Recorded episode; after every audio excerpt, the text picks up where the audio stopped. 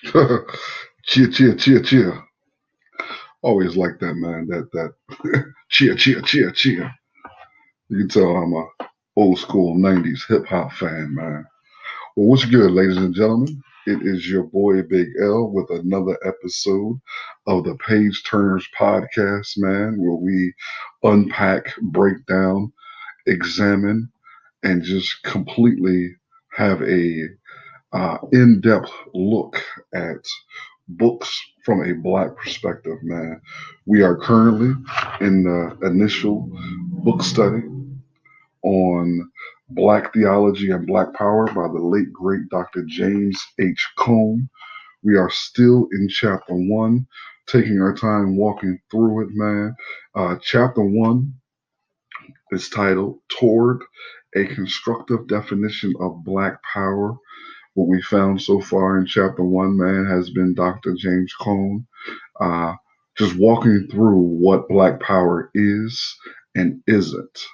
Uh, just a brief summary on where we are in the book and what the book is about. I'm not going to spend a whole lot of time, man. We're already six episodes into this book study. So if you, you know, you have any questions, man, how about you, you know what I mean, take a listen to the other, the other five episodes first, or hit your boy up, man, and I'll do my best that I can to, to examine the book.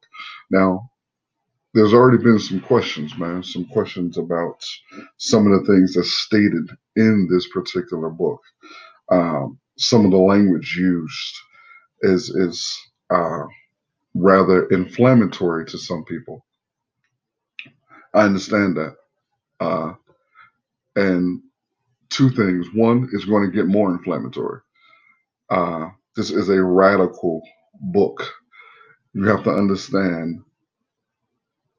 Let me paint the, let me give you the full context of the book and the man who wrote this book. Now, remember, this book was written in nineteen sixty-nine. This is the, the, the birth of the, the Black Power movement towards the end of the Civil Rights Movement. Okay, this is the Black Power movement. This is a far more radical uh, Black movement than the Civil Rights Movement. The Black Power movement, they were more on the, you know, if you hit me, I'm going to slay you type of mentality, unlike the Civil Rights Movement, which was more of the turn the other cheek. Now, I'm not looking to, you know, be overly negative towards the Civil Rights Movement, like I know a lot of my uh, Black brothers and sisters can be. Uh, they not we're not big fans of Doctor King's methods, his nonviolent methods, but studying history and looking at our people in that time frame, it is best to not romanticize uh, the Civil Rights Movement or put yourself in that perspective and saying what you would have done differently, that you would have taken up arms, that you would have did X, Y, Z, A, B, C.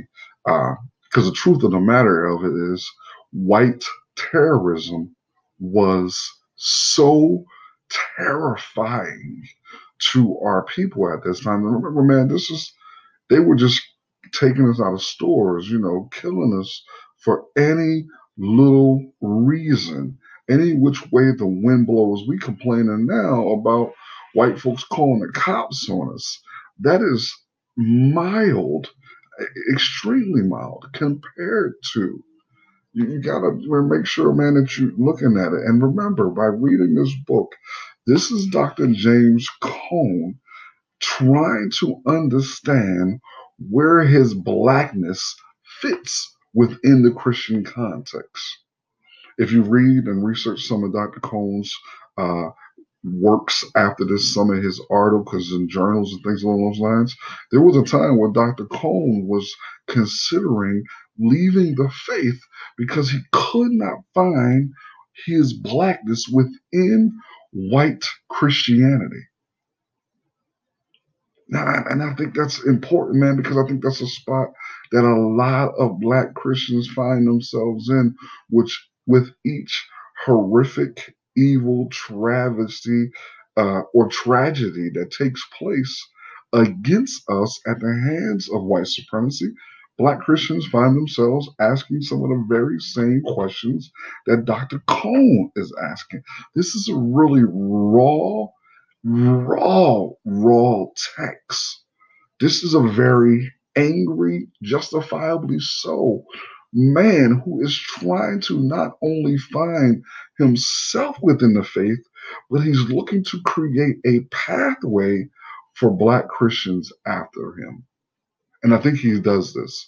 I think this, this, this, and I wanted to start with this particular book uh, for the book study uh, for a number of reasons. But one of the big ones is I think it's it, it's it's needed in this current climate for Black Christians who are trying to find their way within the Christian faith. White evangelicalism has betrayed them, or they have become aware of their treachery. And, and and they're looking for a way to navigate within the faith. They're looking for a voice within the faith. And I believe that Doctor James Cone's work is the voice that's needed. He gives us the language needed to express ourselves within the Christian context, allowing us to remain and to, to affirm our Blackness. So I'm going to dig in the text, man. I'm going to dig into text. We're still in chapter one, Black Theology and Black Power by Doctor James H. Cone. Chapter one, this particular section in, doc, in, in chapter one is titled, Why Integration is Not the Answer. And I'm laughing, man, because as I'm reading this book, man, and going over my notes and, and, and just going through things, I'm seeing uh, where I got my language from, where some of the things that I've said uh, over the past couple of years, where I've gotten it, and, and a lot of the things that I'm reading, and and it sounds like things that I've said. I've been a, a, a staunch critic of integration for a number of reasons. Uh, but let's dig in the text. And the text reads, Why integration is not the answer. Whites are not only bothered about Black racism, but also about the rejection of integration implied in Black Power. They say, now that we have decided to accept the Negro, he will have no part of it. You see, we knew he really preferred segregation. What then does Black Power say about integration? One Black Power advocate, when a newsman asks, what about integration? He responded, integration of what?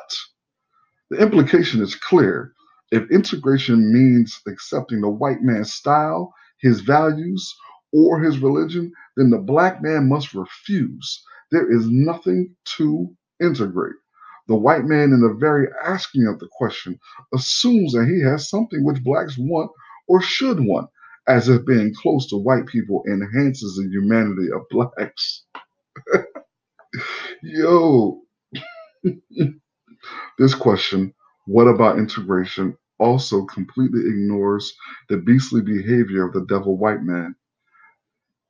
Black people cannot accept relationship on this basis. On the other hand, if integration means that each man meets the other on equal footing, with neither possessing the ability to assert the rightness of his style over the other, then mutual, meaningful dialogue is possible. Now, that right there, equal footing. Biblically, this may be called the kingdom of God. Men were not created for separation, and color is not the essence of man's humanity.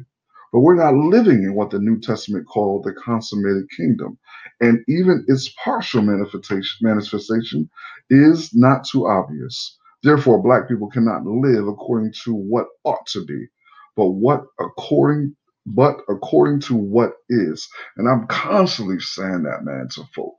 Listen, we got to stop living in fairy tale land. We got to stop uh, searching and, ch- and chasing after these fantasies of what could be and working towards what could be.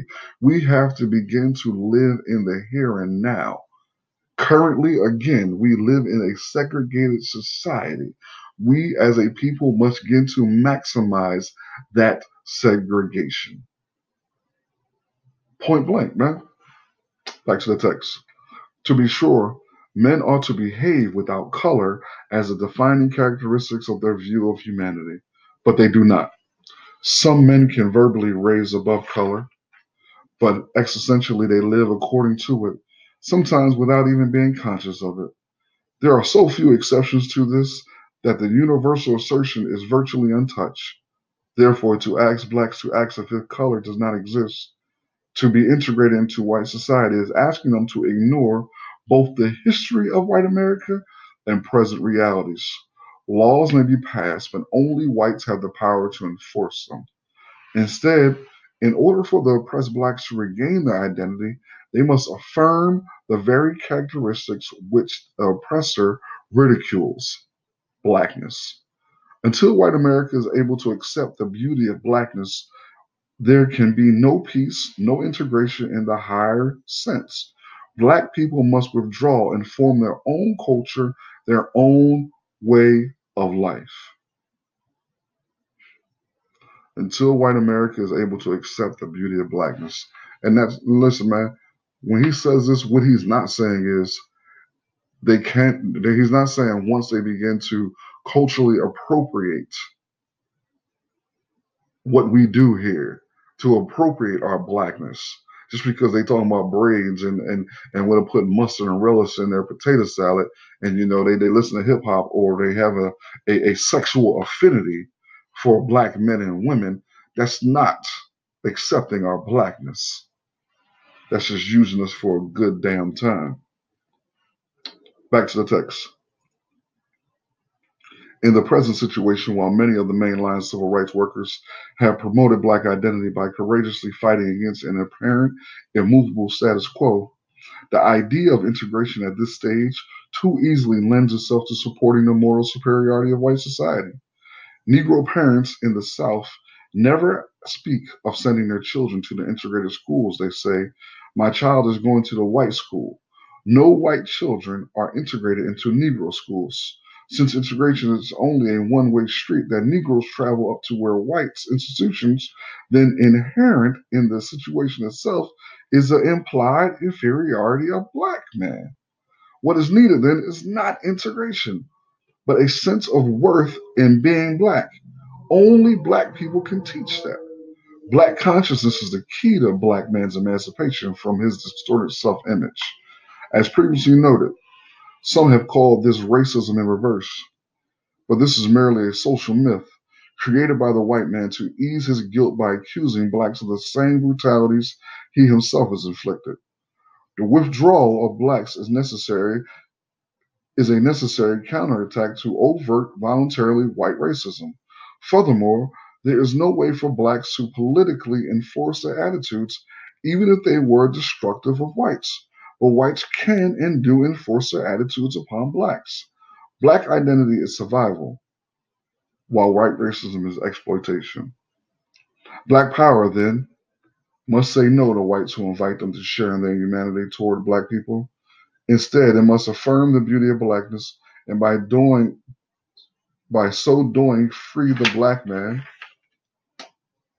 for a self-affirmation, a self-affirmation, excuse me, family, Man, for a self-affirmation of his own being as a black man. Whites cannot teach this. We want to continue to the next section of chapter one.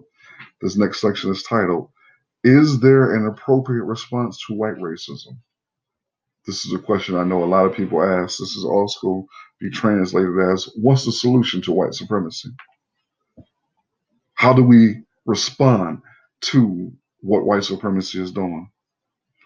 Is there an appropriate response to white racism?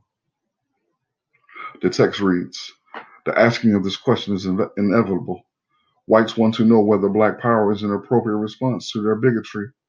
It is indeed interesting that they, the oppressors, should ask this question, since whatever response blacks makes is nothing but a survival reaction to white oppression.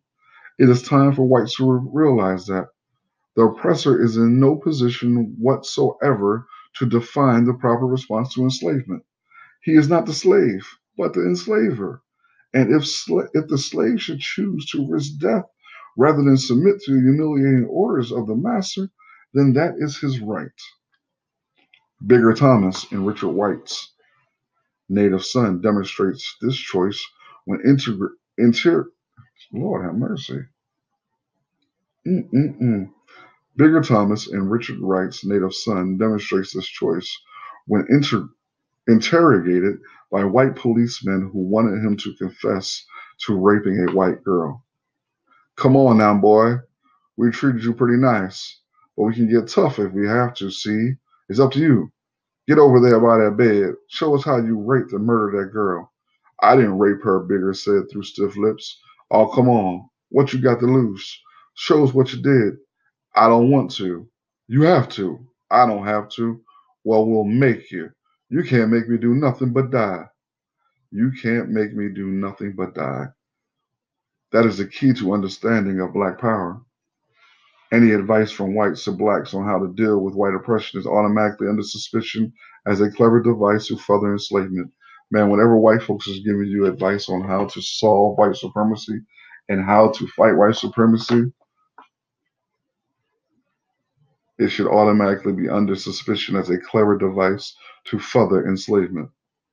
Furthermore, it is white intellectual arrogance which assumes that it has a monopoly on intelligence and moral judgment. How can one explain the shocked indignation when the Kerner Report declared that race prejudice has shaped our history decisively? After all, Baldwin, Wright, Du Bois, and a host of other black writers have been saying for decades that racism is woven into the whole pattern of American society. Evidently, the judgments of black people are not to be taken seriously. The real menace in white intellectual arrogance is the dangerous assumption that the structure that enslaves is a structure that will also decide when and how the slavery is to be abolished. The sociological and physical and psychological reports made by most white scholars assume that they know more about my frustration, my despair, my hatred for white society than I do. They want to supply the prescriptions to my problems, refusing to recognize that for over three hundred years, blacks have listened to them and their reports, and we are still degraded. The time has come for white Americans to be silent and to listen to black people. Man, but black folks don't want that. Black folks don't want white people to shut up and cry. Black folks want white people to come through and save them. They want them to listen. Why must a white man assume that he has the intellectual ability or moral sensitivity to know what blacks feel or to ease the pain, to soothe the hurt, to eradicate the resentment, since he knows that he raped our women, dehumanized our men, and made it inevitable that black children should hate their blackness? He ought to understand why blacks must cease listening to him in order to be free. Since whites do not know the extent of black suffering, they can only speak from their own perspective, which they call reason. This probably accounts for white appeals to nonviolence and Christian love. The Christian understanding of love is discussed later on in chapter two. White people should not even expect blacks to love them, and to ask for it merely adds insults to injury. For the white man, writes Malcolm X, to ask the black man if he hates him is just like the rapist asking the raped, do you hate me? The white man is in no moral position to accuse anyone else of hate. Whatever blacks feel toward whites or whatever their response to white racism, it cannot be submitted to the judgments of white society. When a white man asks, is black power the answer, or says it takes time, wait, let's talk it over and solve this problem together, I feel the same way as you do, but I must conclude that he is talking from a different perspective. There is no way in the world I can get him to see that he is the problem. Not me. He has shaped my response. Bennett, then, is right when he states, we do not come with the right answers to our problems because we seldom ask ourselves the right questions. There is no Negro problem in America. There has never been a Negro problem in America. The problem of race in America is a white problem. To understand that problem and to control it, we must address ourselves to the fears and frailties of white people. We learn nothing really from the study of Harlem. To understand Harlem, we must go not to Harlem, but to the conscience of good white people. We must ask not what is Harlem, but what have you made of Harlem? Why did you create it and why do you need it? Therefore, when blacks are confronted by whites who want to help with the black problem by giving advice on an appropriate response, whites should not be surprised if blacks respond, "We wish to plead our own case. Too long have others spoken for us." Excuse me just a second, family. Excuse me.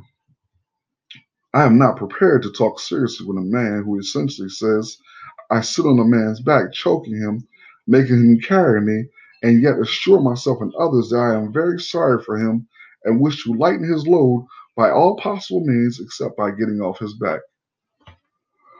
Excuse me. Man, there's a little bit of cough, man. I want to read that section one more time, though, because I think it's very, very important, because one of the things that we see, some of you guys have what you call white allies. Some of you guys have what you call good white people in your life. Matter of fact, some of y'all who might be listening to this is laid up next to your white wife or your white husband. Some of y'all might be having some have some biracial children. Some of y'all might secretly racially fetish, have a racial fetish for white people. Some of y'all just might like y'all butter biscuits extra buttery from white people. Some of y'all just might love white people a whole hell of a lot more than you like black people.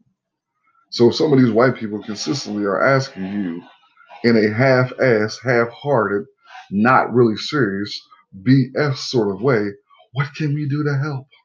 Here's the response that you should be giving them. But you ain't going to give them this because, well, let me give you the response. The response should be, "We wish to plead our own case. Too long have others spoken for us.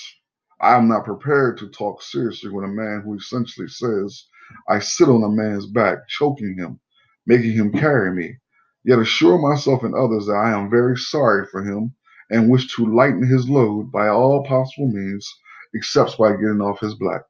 Blacks must demand that whites get off their backs.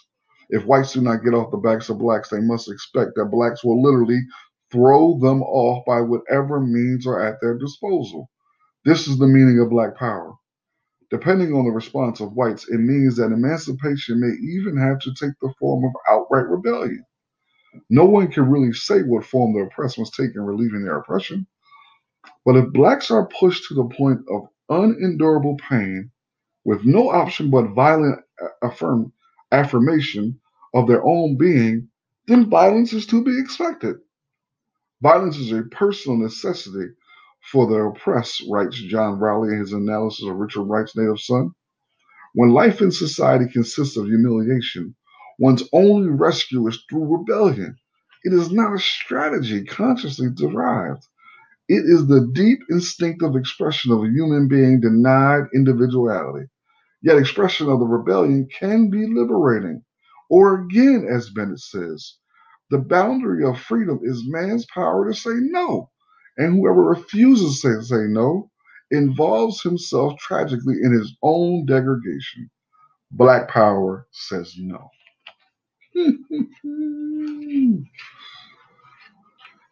Doctor Cone was on it, family.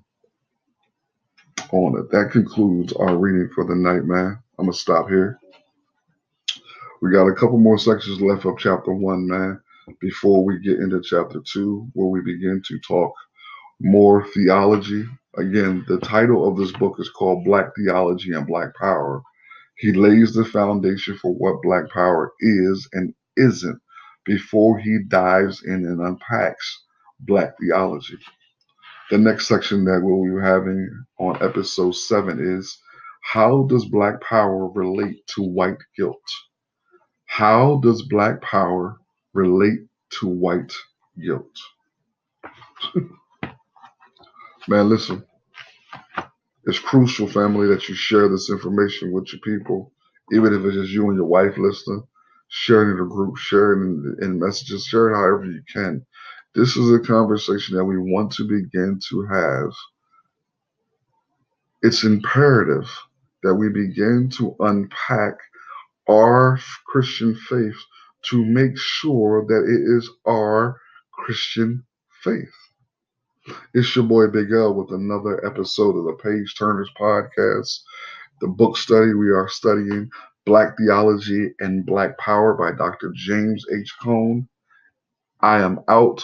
till the next episode, man. See you on episode seven.